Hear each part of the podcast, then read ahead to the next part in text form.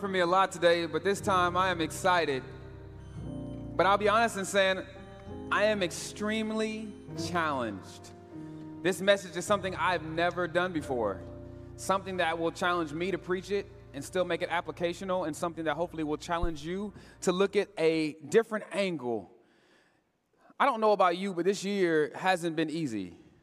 It's been a journey, to say the least. And there have been multiple detours and stops along the way. I don't know how you feel about your life, your singleness, your job, the in- lack of income. Maybe some of y'all lost jobs this year, lost loved ones. This journey has not seemed normal. And I thought about how do I approach us getting into the new year, but also honoring Christmas that was yesterday. And I wanted to map out the journey of Jesus' birth and soon after.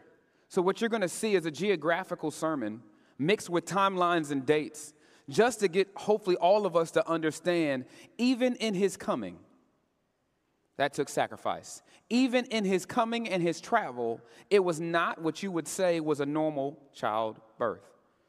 And before I, I know I got to dive in right now, but I want to say this: if, if you know anything about delivering a baby, the first thing you do is you, you, you know something happens, something, and then you go to the you go to the hospital. That's it. You just take one journey, and I just want you to watch the complexity of Jesus fulfilling what he was supposed to fulfill, even while being detoured on his journey. And I pray that many of us will relate, because this has been a very trying year. Let us pray together. Dearly Father, I know and I pray right now that all of our hearts are prepared and excited about what you're going to do through your word. I'm not preaching anything outside, just an angle that I'm not used to.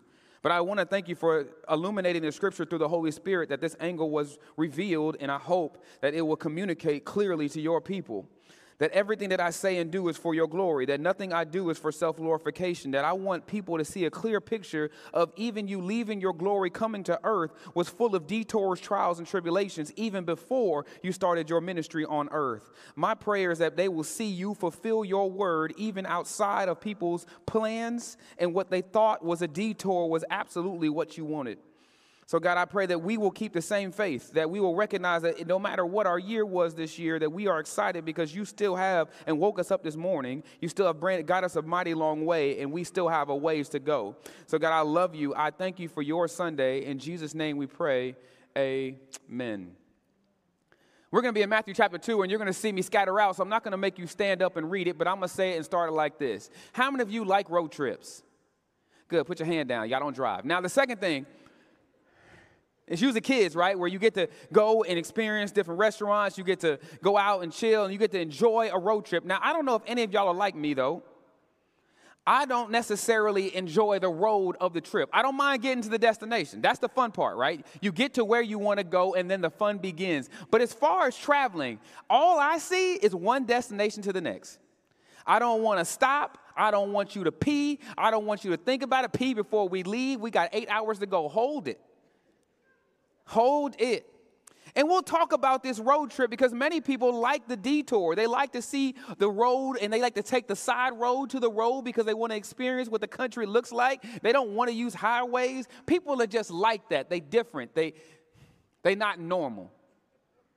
But normal people like myself, we are like, yo, get in the car. I don't know how many y'all like me. How many y'all tell y'all kids to pee before we leave? Yeah, I ain't stopping. Bathrooms ain't clean these days, except at Boosie's. Nah, that some lady literally mispronounced it and said Boosie's. Now, not many people are like that. They weird like that. And I think my life is very similar. I'll be honest with you. I don't like the detour of my life. I have a plan. How many of y'all wake up with a plan every day? I'm gonna do this at this time, wake up, I'm gonna do this, I'm gonna work out, I'm gonna do this, and then after I do that, I'm gonna go to work, come home, and then after I'm gonna eat dinner, and then after dinner, then I'm gonna sit on the couch, watch my favorite show, watch a basketball game, then I'm gonna go here and I'm gonna do my devotions, and I'm gonna boom. bed. Wake up, repeat the same thing. But some of us like to experience the day. We want to try different restaurants on our lunch break. If you like me, my lunch break is only to work so I can get done. That's what it is. But then God often throws these detours in our life, and I don't know how many of you, it feels like 2021 was just a straight detour. 2020 was a detour. 2019 feels like a detour. Like God's like, no, no, no. You had a plan. You said by this time I would have finished my degree. By this time I would have been married. By this time I would have had kids. By this time we would have been empty nesters. By this time, and God is like, nope. Nope, nope, nope. I want you to go this way. Hey, let's take this detour. I want you to see the country roads. Let's take this side. I want you to see this. And God, you were like, no, God, I had a road trip. I was supposed to pee before I left, and I wanted to get from A to B. The only stop I get is if I run out of gas. Other than that, give me a vacation and I'm going to keep pushing. I want to see if you see Jesus' journey real quick. I want to see if you experience what Jesus went through just on the journey of birth and before ministry. How many stops it took, but every stop was purposeful. Every stop had a plan. Every stop that God puts in your life, He wants it there. Every stop that you thought was a bad news and you shouldn't be here and I should be here by now and I, I don't know why we're stopping so much. I don't know why this enemy's in my life. God is saying, I got a plan for that. I can fulfill that. I can do this. Just I, am gonna get you to your destination, but it's my destination. And when it's my destination, I can detour you all I want because every stop has a purpose. So I want you to turn to Matthew 2. We're going to start in verse 1. And when we get to verse 1, I want you to enjoy just the geography and just the mileage. I want you to act like you got a good car for this Sunday. You ain't worried about the mileage. You just got it. You, it's on zero. You just read it about the road trip. Watch this. It says in Matthew chapter 1, it says, Now after Jesus was born, Matthew chapter 2 picks up where Luke chapter 2 gives you the background. The first stop along this road trip was that he had to travel before he was even born. While in Mary's womb, he had to leave, right? And he had to go to Bethlehem. He had to go to Bethlehem because somebody inconvenienced the stay. What happened? The Roman government said we need to do a census. What is a census? They had to collect and count everybody that was under the Roman Empire, which was a lot of people. So now Joseph, now I don't know if you know this historical fact, shouldn't he even took Mary? Because they weren't even married yet. So she should have had to count herself. But Joseph, being a husband who received the same dream, just said, You know what? I'm going to be obedient. Mary, we're going on a road trip. We're going to start this road trip, even though it's inconveniencing us. I'd rather be here in Nazareth. I'd rather be here where I want to be. I'd rather just start our little belonging right here. But somebody inconvenienced them, and it seemed like that shouldn't have happened. But all along the way, even in the first point, I want you to understand that even when things seem inconvenient, God has a plan. Even when you're like, this doesn't make sense. I had a child really young, it doesn't make sense. It seems inconvenient that you your dating life has sputtered and you keep swiping right and nothing has happened. It seems inconvenient that your marriage has the same argument over and over again. And God is looking at you saying, I don't mind the inconvenience because in the inconvenience, even if the government seems like they're inconveniencing you, how many people are in an uproar right now because the government seems like they're inconveniencing you? They're making you do this, wear a mask, get booster shots, all the things that you, many people are arguing all over Twitter about. They make you think that everything is an inconvenience, but my God's looking at you like, don't worry about the inconvenience. Because right now, in the beginning of this verse, it says, Now after he was born in Bethlehem, even before he got to Bethlehem, that was extreme inconvenience. Picture riding while you're pregnant. You know, wasn't no, ca- wasn't no car.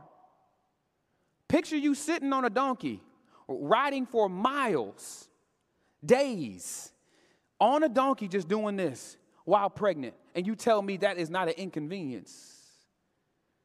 You know what I found about people, and we'll get to this verse, is that anytime somebody steals your inconvenience, we say it's stealing somebody's peace. Anytime that somebody steals your comfort, we think it's not God. Anytime people make you uncomfortable, anytime you're on a donkey and you don't want to be here for miles upon miles, anytime your detour, detour takes too long, we think that's not God. And God's looking at you like, I can use this. I have a plan for this. I don't mind your discomfort. Often I've found, though, is in your discomfort is when God is moving the most because He's taking you out of where you want to be. He, you, you don't want to be here. You don't want to do this. You don't want to be at church. You didn't want to wake up this morning. You were like, man, I hope he preach a good sermon this Sunday because I came out of sacrifice. And looking at, no, every inconvenience is for your growth. Anytime you feel like it shouldn't belong there, God is saying, I can use that. My prayer is that when you see the first inconvenience of being born in Bethlehem, you will realize that watch what happens in the beauty of this verse. Now, after Jesus was born in Bethlehem of Judea, that is important. Why? Because just in this verse alone, he is completing prophecy in Micah 5, chapter 2. I know you're like, Pierre, you're doing a lot of facts, you're doing a lot of study, but bear with me. Because in Micah 5, chapter 2, it talks and tells us what? That there will be a Savior that comes out of where? Bethlehem. It was necessary. In, Beth, in Micah, just you don't mind turning there with me really quick. Just Micah 5, chapter 2, it says, But as far, but as for you, Bethlehem, too little to be among the clans of Judah, from the one will go forth for me to be ruler of Israel. That's a beautiful start. Is that even in the inconvenience and discomfort, guess what God said? I had, I prophesied that this would happen at this time. Do you know that what you can't see, what you think is out of order in your life, what you think doesn't match your to do list, God still sees it, knew about it, planned for it, and still had plans for it? Do you know that the things you're like, well, I shouldn't have to be on this trip like this. I should be having this in my life and that in my life. God's looking at you like, I already knew you wouldn't be where you were supposed to be by now or where you wanted to be, but Bethlehem was necessary. Did you recognize that it said Bethlehem was too small to be a clan itself? That he was born in an insignificant town that nobody really cared about? But if you look at the verse carefully, it says Bethlehem of Judea. This is important. Because guess what lineage Jesus had to come from? David. Guess where David ruled? Judea. So even in the lineage, in the geography of where David ruled and where, where David, where Jesus was supposed to come from, this all mattered because the village mattered. Now I'm gonna take a side step for a second. I want you to stick with me. This sermon I told you is gonna be a little difficult to follow, but I want you to get this person that enters into the store. We're gonna have some characters pop in and out. But I can't skip over Herod because Herod heard that there was going to be a king coming from where he was supposed to be king. If you know anything about Herod, my friend Peter Chung preached a beautiful sermon last Sunday. I got a chance to hear the historical references of Herod, and I'd love for you to check it out. But he mentioned how ruthless Herod was. And Herod didn't want anybody to take his throne, even though he didn't even belong on the throne in the first place. So when he heard about a new king that was supposed to come, he had to find him. Herod entered the story just because he wanted to preserve self. He wanted to preserve his ruler and his riches. He wanted to preserve what was rightfully his and to pass down to his kids. But Jesus had a different plan. But guess who he calls into the story? The chief priest. Now, this is tricky because if you know anything about Herod, is he calls in people who were supposed to know about Jesus. Guess what they were supposed to know? Micah 5, chapter 2. Isn't it weird that the people that are supposed to know are the same ones who turned on Jesus later? You would have thought, hey, if you're completing Micah 5, chapter 2, I definitely don't want to kill you hey, if you're fulfilling all these different things that the Old Testament said you would be, I definitely wouldn't want to kill you and put you on trial. No, I definitely wouldn't because I was there when Herod's day when we said, hey, you were supposed to be born in Bethlehem, and now here you are. But it's the weirdest part about the enemies that enter into our life know more about you. They know where you're supposed to be. They know exactly what's going on in your life. And we're like, Pierre, they don't belong here. And God's like, no, they belong here because if they didn't know where I was coming, they couldn't have put it in the story. Second, if they didn't put it in the story, then they also didn't know I was fulfilling the story. If they didn't know I was fulfilling the story, then they didn't know their part because they were supposed to be a part of killing me because I needed to die on the cross for your sins. Every single thing was a part of the plan. Even the chief priest you think shouldn't belong there. Even the people that stabbed you in the back. Even the father that wasn't there for you. Even the mother who told you weren't worth nothing. Even the ex boyfriend and ex girlfriend that said you were not worthy of marriage. Even these people, you were like, man, how could these close people hurt me? And God's looking at you like they were a part of your growth.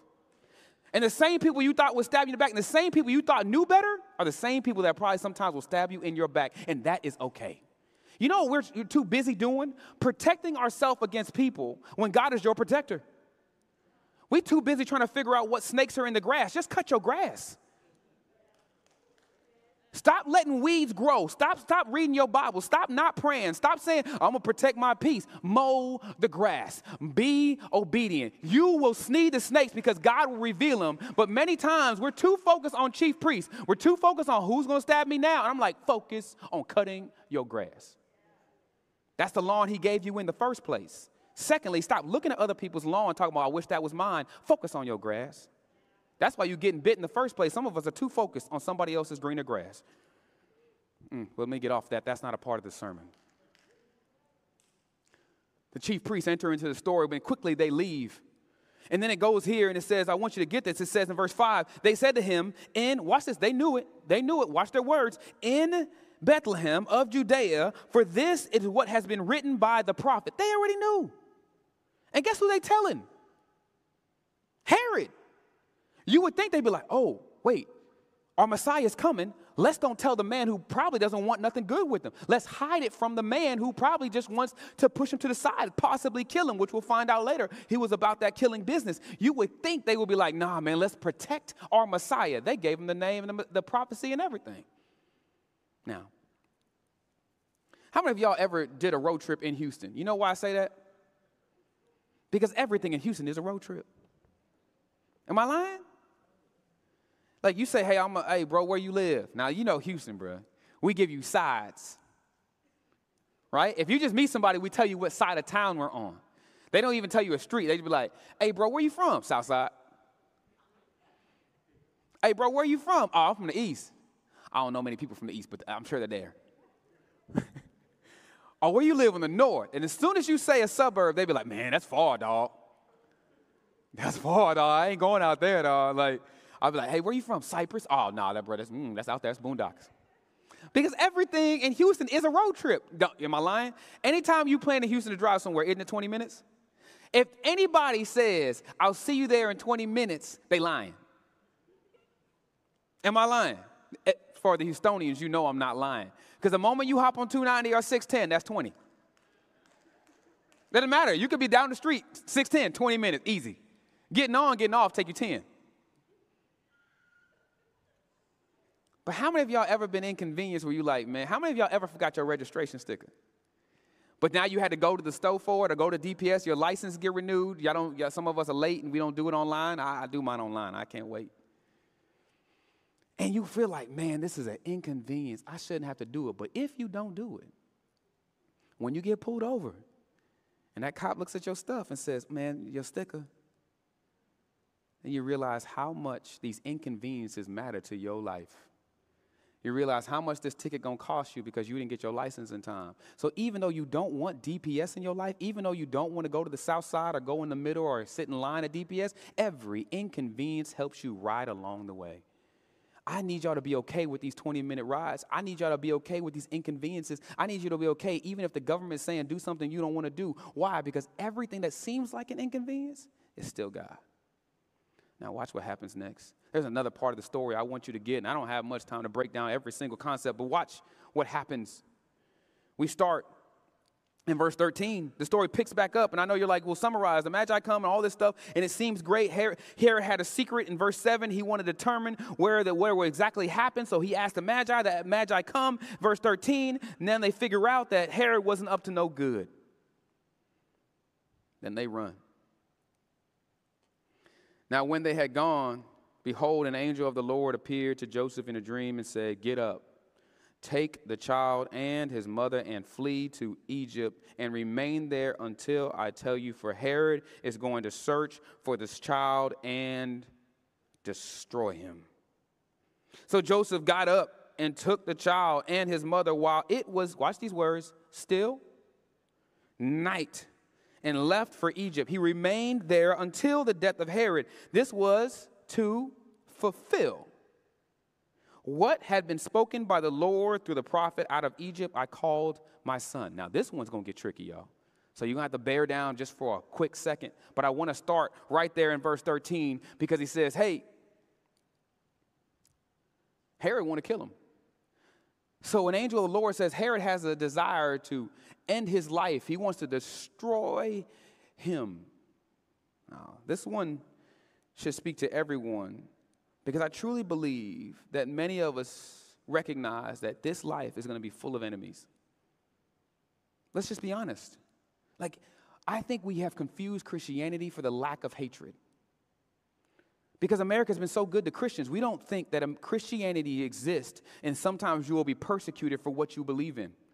That you don't believe that, hey, just because I believe in something, because I choose not to do this, how many dates you'll have to turn down, how, many, how long your singleness may last because you choose not to have sex before marriage, how these things will truly affect and they seem like enemies in your life, but God is looking at you and saying, these enemies that you think are enemies are just a part of the plan.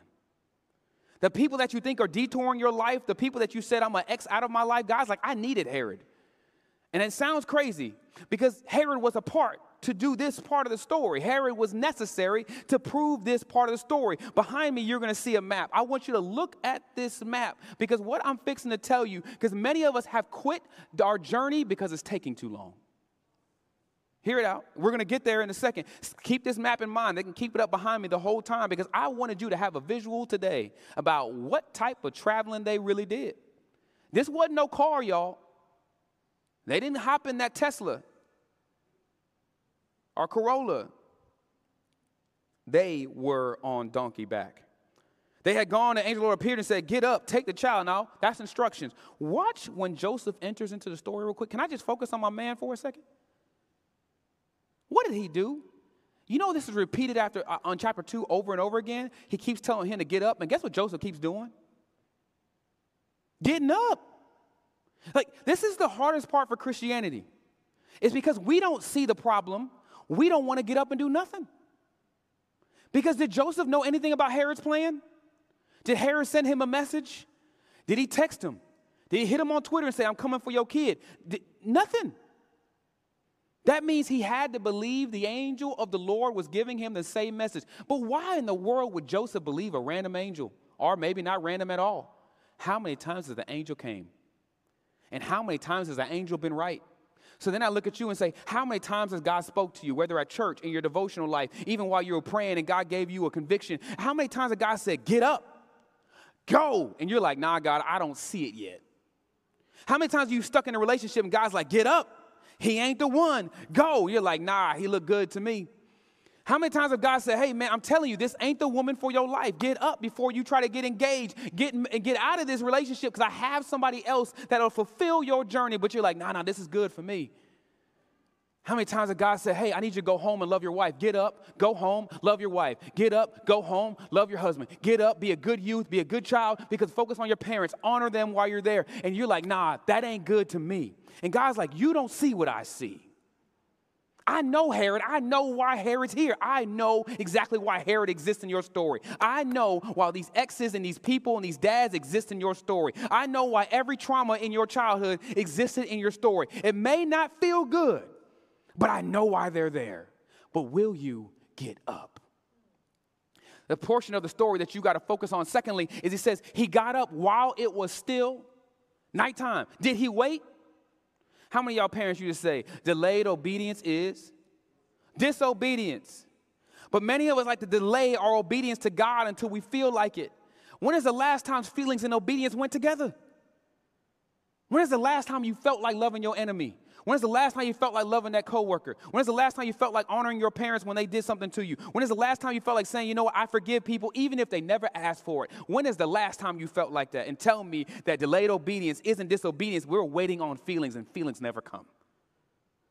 I wonder how many people in the sanctuary are still waiting to get up right now because you're waiting for a feeling. You're waiting for the right sermon, for a right song, before you cry and you break down and you come to the altar and that's your feeling. I'm like, nah, scratch the feelings, just do what the Bible says. Get up.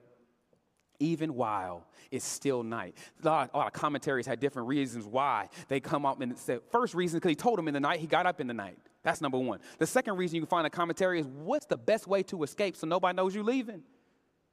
At night. Some of y'all try to sneak out your house when y'all was kids. You didn't leave in the daytime. You wasn't like, hey, what up, mom? Finna sneak out. No. You waited till she was asleep, you heard the snoring, then you went out the window. So this wasn't a hard theory and commentaries to figure out. I can just put my touch on this and say, man, the man wasn't dumb. But watch the journey. On that map you see behind me, do you see how far they traveled? Just, just pay attention to where they were. They were right there in Bethlehem. Do you see where Egypt is? You know how long that was? 250 to 300 miles. Not in a car. Picture you getting up in the middle of the night and walking to Dallas. Talking about, we gonna get there soon, baby. The angel told me. Tell your wife that right now. Hey, baby, look, I, the Lord has put on my heart that we need to walk to Dallas in obedience. Man, get out of here. Go back to bed, baby. That ain't no angel. That's just bad food. 250 miles walking. Now remember, some some fiction that he was walking while leading the donkey. 250. Now remember, was a child born? Yeah. So now you're traveling with a what? A toddler. Can I give you some background dates? I told you so. I know some of y'all don't like history. You know Herod Herod was going to end his reign by 4 BC. That means Jesus had to be born by 5 BC, if not 4 BC, before he was born. So then you're like, well, uh, Pierre, I thought the story was a little different. That means that Jesus probably wasn't a child at this time because the, the persecution came in the last year of Herod's reign. That means in 4 BC, if Jesus is born in 5 BC, you're traveling with a one year old for 250 miles. Now, I'm not trying to act holy, but I'm telling you, if I had to travel walking for 250 miles with a one year old, are we double strapping that diaper? We're not, we're not stopping. I don't care that people talk about screen time. Watch as many movies as you want. Just don't cry. But I'm not even talking about like you got AC and you got rubber on road. What are we talking about? Egypt. Have y'all seen Egypt? Do you know how hot it had to be? Do you know how, how uncomforting this had to be while you're running from an enemy? Have you ever noticed, y'all, that sometimes when we're running from things, that God says, hey, get up, this ain't the right situation? When is the last time it felt good?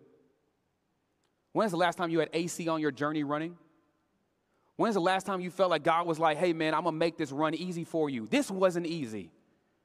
So even when God is protecting you, it doesn't mean it feels good, y'all. Even when God is saying, I got a plan for you, doesn't mean the road sounds and feels good. How many of us have turned back to bad things because the road away from the bad thing felt bad? How many of us have said, you know, I'm gonna go back to this boyfriend because at least he was okay? How many of us said, I'm gonna go back to being this attitude that I had with my husband because at least I got it off my chest? How many of us have said, you know what, I'm gonna go back to this job because at least they paid me well? And we keep going back to bad things because new things that God is protecting you from don't feel good.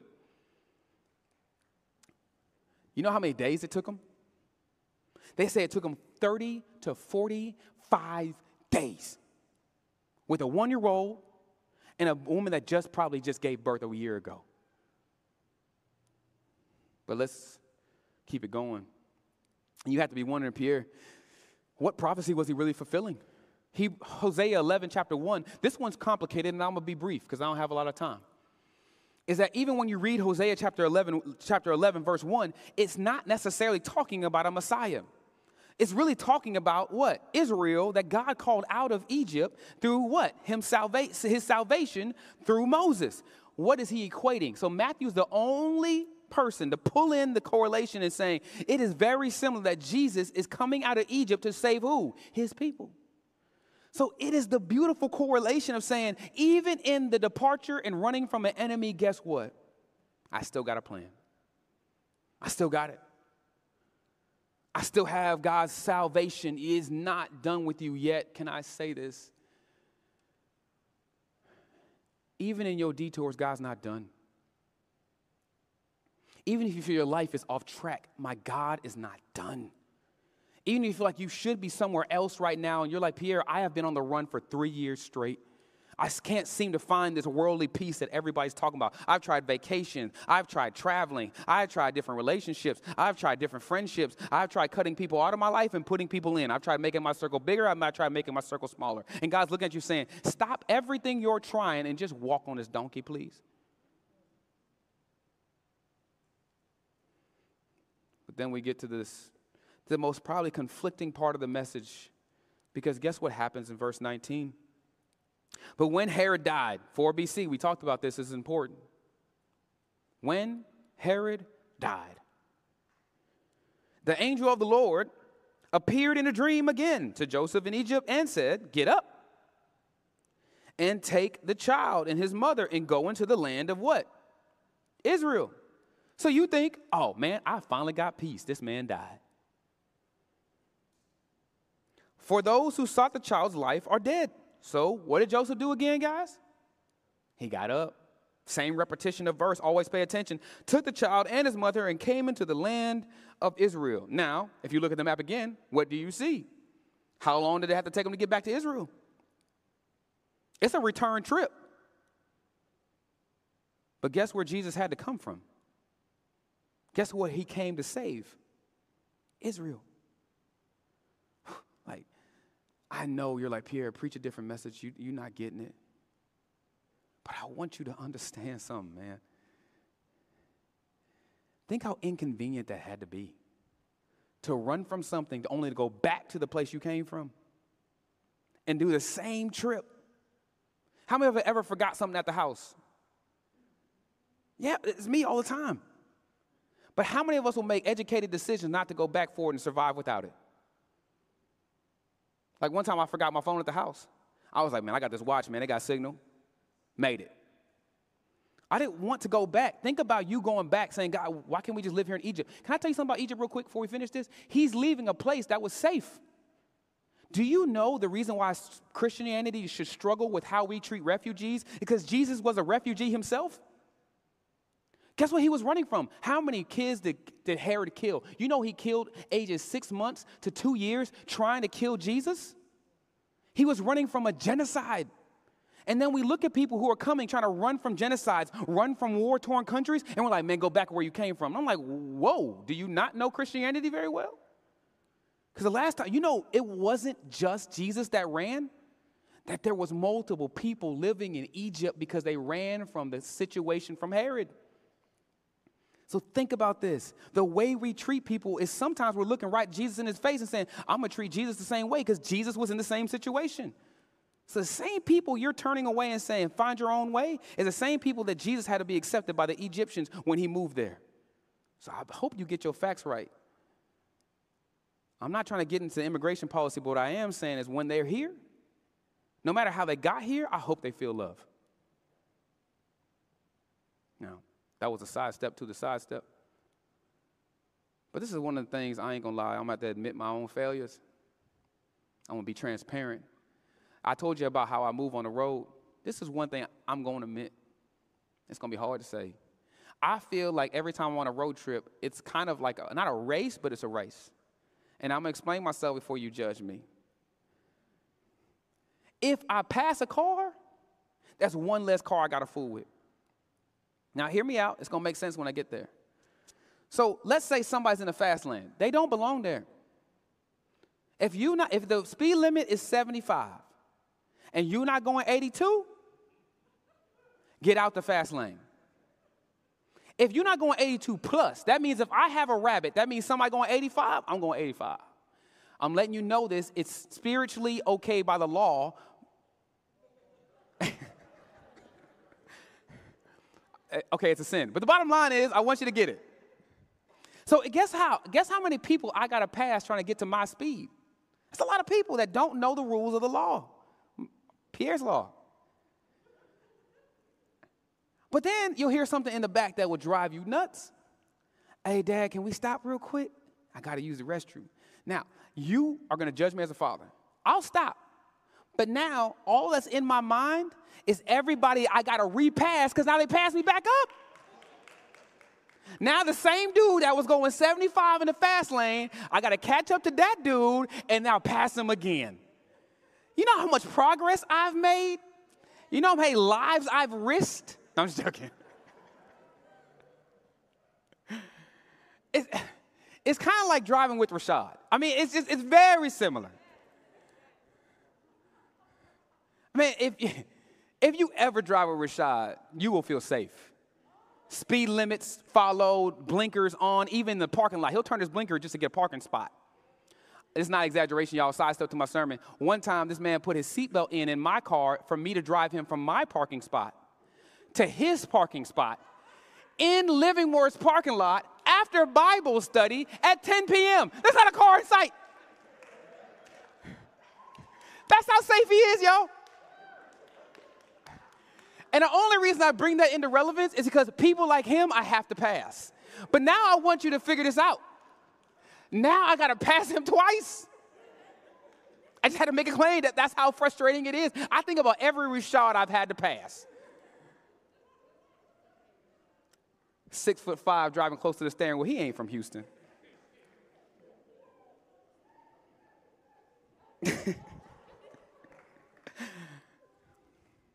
but then I look at God and I say, How many people has God made you repass because you didn't learn your lesson? How many times has God said, Pull over? You're going to have to use this restroom. There's going to be a Herod in your life. You're going to have to use this restroom. You're going to have to stop. And you're going to repass every single person until you learn to slow down and enjoy the journey. I'm gonna need you to pump your brakes, go the speed limit, follow and obey me, get up when I tell you to get up, go the speed I've told you to get up. I want you to drive just like the Holy Spirit called Rashad, and I want you to get there. But some of us are in too much in a rush that we don't even appreciate that we're not supposed to be passing those people in the first place. They belong there. And you know how I know that? Because you would think when they got to Israel, guess what they were? Safe, right? Wouldn't you think that? Because he said the person who's trying to kill him is what? Dead. Man, this story gets jacked up by the second, and I got to finish this last point. You ready for this? This should burn your blood because it's exactly like passing the same 18 wheeler over and over again. Verse 22 picks up and it says, But when he heard that Archelaus was reigning over Judea, in the place of his father Herod. Now, this is biographical, so bear with me. We had geographical. Now, here's your biographical. Archelaus reigned from his father's death, 4 BC, to watch this, 6. Now, I know you're like, why is that important? 6 AD. So that means in this journey, they had a delay. Now, hear me out. They had a delay. How many of us like delays? How many of us like when God stops us? Makes us stand still in one spot, even though that's not our destination. How many of us like this single period you're in right now? How many of us like this marriage period you're in right now? How many of us like this like this work period you're in right now, where you thought you had more money by now, your savings account period? You're like, God, I don't like the stopping period. God's like, I have all the time in the world because every stop means something. Because if I allow you to stay in this period where you don't got a lot of money, you're going to appreciate it when you do. You're going to give more when you do. I'm not talking about to the church, but to everybody else. You're going to have a giving heart because you recognize what it feels like to be broke. When you get into the marriage, you're going to go help, go back and help the single because this waiting period, you learned, you grew, you cut your lawn, you got up and did what God said. So now in this period, you can help another single feel comfort and feel the peace that you had during this period. But some of us just don't like delays. Delays are necessary. Delays are pertinent. Delays are what you want because when you're still, God talks the loudest. When you stop worrying about how many cars you have to pass to get back to a random spot in the highway, you will stop worried about, man, let me just sit down chill. Because at the end of the day, this delay is necessary. Because Archelaus was a necessary a component to the story because he pushed them from chilling in Israel to what? Can I tell you the biographical information? Herod had some sons. All of them were bad, but Archelaus was the worst. Even to the point, if you know the story of Archelaus, this man was so bad they had to send him back to Rome and depose him because he was that he was torturing that many people. Now remember how bad Herod was, and think his son, and Herod never got sent back to Rome. Now think his son had to be worse. So guess what his son would want to do? Fulfill his daddy's torture. So, guess when they heard the news, they had a delay, and all of a sudden, you thought you had finally found it. How many of y'all ever been in your life where you thought you finally found it? You finally found the one. You finally found a spot in your marriage. You finally found peace. You finally found this. You finally found your money. You finally found a savings account. And you're like, oh, I found it. And God's like, nope. You don't settle in. Can I say this last second, real quick? How many of us, when we get to a spot of comfort it develops into a place of complacency. Hear this.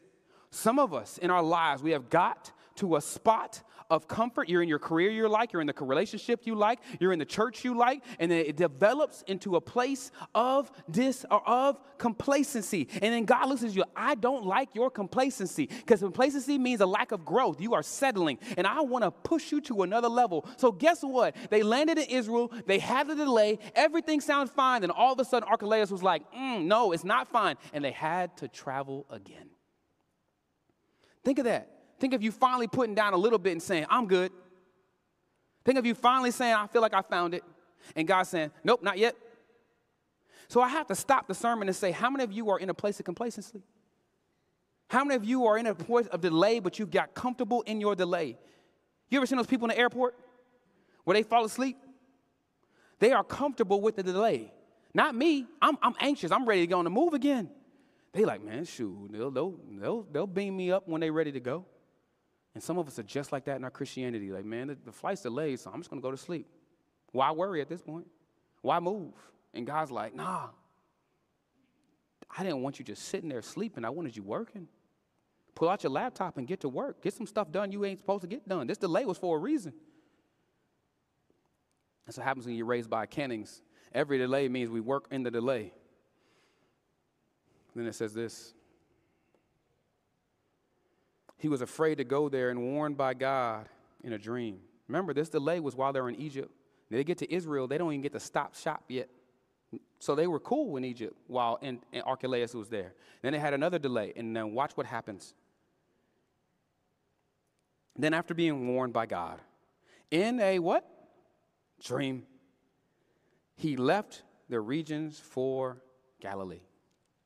This is the final stop in our journey before we conclude the sermon. This is the final stop where hopefully you you realize that traffic was good for you. Can I add one more road trip journey for you? How many of us, real quick, ever got stopped by somebody who was doing the speed limit in the right and they were supposed to, or somebody who follows the law and uses their brakes and their blinkers, and you're like so frustrated because they won't get out of your way. But then all of a sudden, you stay behind them because you're stuck and you look to your left and you see a cop. How many of you ever experienced that before? Yeah, that's only fast drivers get this. And then what do you say when you pass that cop after you felt like you were stuck? Thank you, Jesus. Thank you, Jesus. Thank you. God, you are so good. And then what do we usually say? God, you put somebody in my way. And even though that's a real testimony, Archelaus was somebody in Joseph's way. Hear me out mm, just, just listen to it, is that Archelaus was that thing that you think is somebody in your way. But God is trying to stop you from getting your ticket. So the thing you think is hindering you the trauma you think is holding you back from moving forward, the person in your life that you have not forgiven, God's like, that is, I can move past that if you forgive and move, but stay where I have you. Stay in the same lane. Don't blinker off. Don't cut nobody off. Just stay here. I'm saving you from something. Because then they go to a place they belonged all along. Because they had to go to Galilee. Because if you look at the prophecy, that's where the Messiah is supposed to come from. And this point is the only point I could drive it home. And it says they went to a place called Nazareth. The reason why Galilee and Nazareth have to exist together is that Galilee was a safe place. You know which brother was in Galilee? Antipas. Antipas was the brother that was actually not bad. So God led them to a place that wasn't what? Bad. Wouldn't you want God to take you to a place that's not bad? But some of us have to listen. We stay in enemy territory talking about we gonna make it. We gonna make it. I'll make it. I'm gonna stay in this enemy. Ter- I like this enemy territory. And God's like, no, no, no. I have a better brother for you. And it's exactly what the Bible says you should do. They traveled 106 miles. In Isaiah chapter 9, it talks about what? The Messiah coming from a place called Galilee. And then you get deeper. Now, the part where everybody gets confused, and I have to break this down because I'm not going to lead you astray, is when it says Nazareth. And it says, He shall be called a Nazarene. Now, this part of the prophecy is tough because in reality, the word Nazé could mean glory or a branch. So if it's a branch, it's based off Isaiah 11, chapter 1, where it says, A branch of Jesse will be born. If it means holy, then you can use Isaiah chapter 4, verse 3, where the Messiah will be called holy. So, no matter what you choose from Isaiah chapter 11, verse 1, or you could choose Isaiah chapter 4, verse 3, either way, guess what Jesus is fulfilling? Prophecy. So, all the way from Isaiah 9 1, 11 1, all the way to Isaiah 4 3, he is still fulfilling every ounce of prophecy. So, when I look at Jesus and you say, man, I can't believe in the Messiah, and I'm like, well, you better because it's all over the Old Testament, number one. Number two, I can't believe my life is this messed up. And God's looking at you like, every stop along your way was where I wanted you to be. So even if you're like, Pierre, I don't like where I'm at. I hated 2021. I can't believe I'm still here. And God's like, I don't know what part of the journey you're on. I can't even tell you what part of the journey you're on. I'm not a prophet. I can't tell you where God has you, but I can tell you that He's taking you somewhere. I just need this church, Living Word Fellowship Church, and all the congregants involved to start getting up and doing what the Bible says. Because if you do, God has never left you without a plan. If you do, God is not without doing good by you. If you do, you are blessed and you are righteous and you are obedient. If you do, God will work everything out for your good. Let me say it better for His good. Because we often misconstrue the verse wanting our good, and God says, It's my good. Because my good is better than your good. And my good never fails you.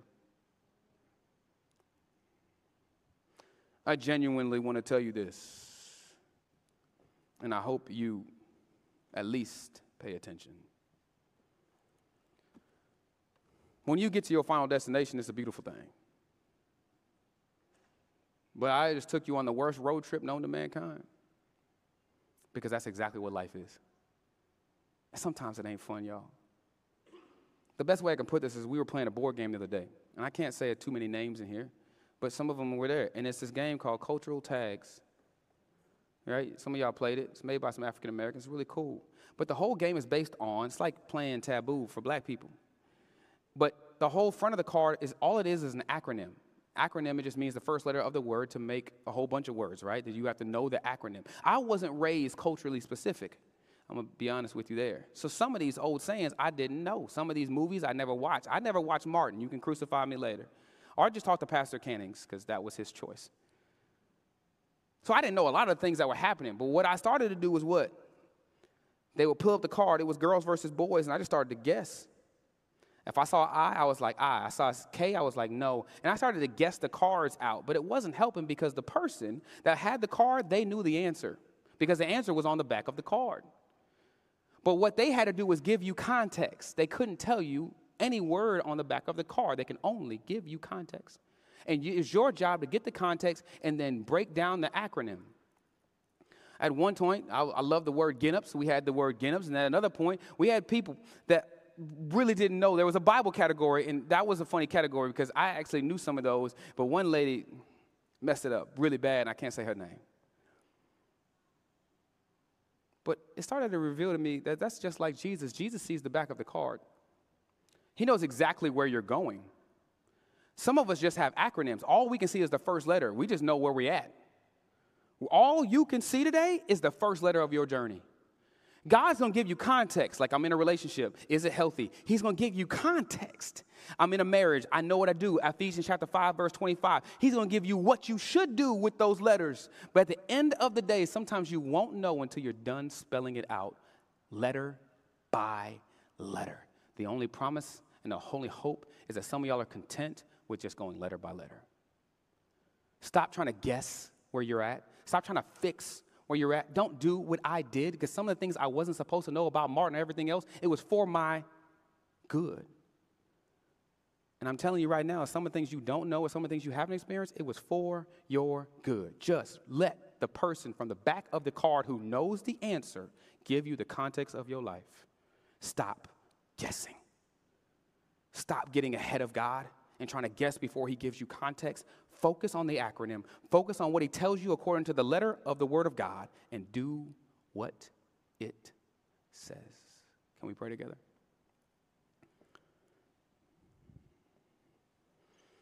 My prayer for you right now, as you pray, I'll give you always give you an opportunity to pray. And I told you this, this sermon would challenge you and me But the one thing that was true in the story that was repetitive is that Joseph got up and did it. The second thing was true is that God always had a plan, and every part of the plan was a part of his purpose. So some of y'all might feel lost today, and I just want to pray with you. Some of y'all might feel like, Pierre, I don't understand my journey. I want to pray with you. Some of y'all might be saying, Pierre, you don't know where I'm at. I don't. I don't know what part of the acronym you're on. I don't know what road trip you're on. I don't know what exit or detour you feel like you're on. But what I do know is that if you start being obedient, trust me, my God has a GPS. So today, I want to challenge you for whatever part of the sermon might have led you to where you're at. Whatever God is telling your heart to say, Pierre, you know what? I haven't got up yet. I'm waiting on my feelings. Some of y'all might be saying, Pierre, I'm on that part of that complacency sermon. I'm, I'm really complacent. I love sitting in the back, going to church, and going home and not doing anything. I love just being a part of saying I'm a Christian and that's it. Some of y'all might be in another part of your life where you're like, Pierre, this part of the journey really spoke to me, where it was inconvenient. I feel like my life is full of inconveniences. I don't know where you're at, but I know all four parts of that sermon spoke to me. So at this time, what I'll do is I just want to call you and say, hey, you know, what part do you feel like God said, hey, get up today? Get up and go. And that's, I will only let God tell you that. Because I can only do and tell you what God tells me. And we have the comfort and we have the faith to know that every part of your journey is still a part of God's plan. So at this time, while Chris plays, if you feel like God is petitioning you for one part of that sermon, I just want you to stand up and say, God, I get up today. I get up. I recognize exactly where I'm at. You're just going to stand where you are and say, God, I want to talk to you. But the reason why you're getting up is not only A, it, admits, it matches where some of us have struggled, is to commit and say, I get up. No matter if it's in the middle of church, it's inconvenient and uncomfortable. But if any part of that sermon said, you know what, Pierre, you're right. It's uncomfortable for me, but I'm going to stand and be uncomfortable. But whatever it was today, doesn't have to, you don't have to stand at this and speak to you, but if it did, whatever it is, I want you to confess to God and say, God, I'm okay with this journey. I'm going to be obedient and I'm going to get up. So, Chris, lead us.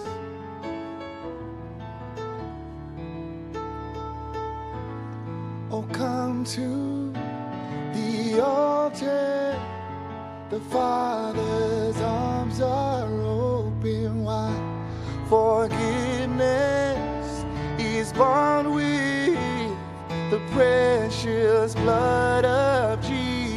Christ. Oh, come to the altar. The Father's arms are open wide. Forgiveness is born with the precious blood of Jesus Christ. If you know me by now, I always give people an opportunity just to stand if it was for you. Just whatever God's put on your heart. Because this sermon was so broad, it was so open. Every point had a point of its own. And I know that. But every one of those four stops had a point to it. So, whatever God's doing to you today, don't be afraid to say, God, I get up. I am here in my life. I don't like where I'm at, but I do give it to you.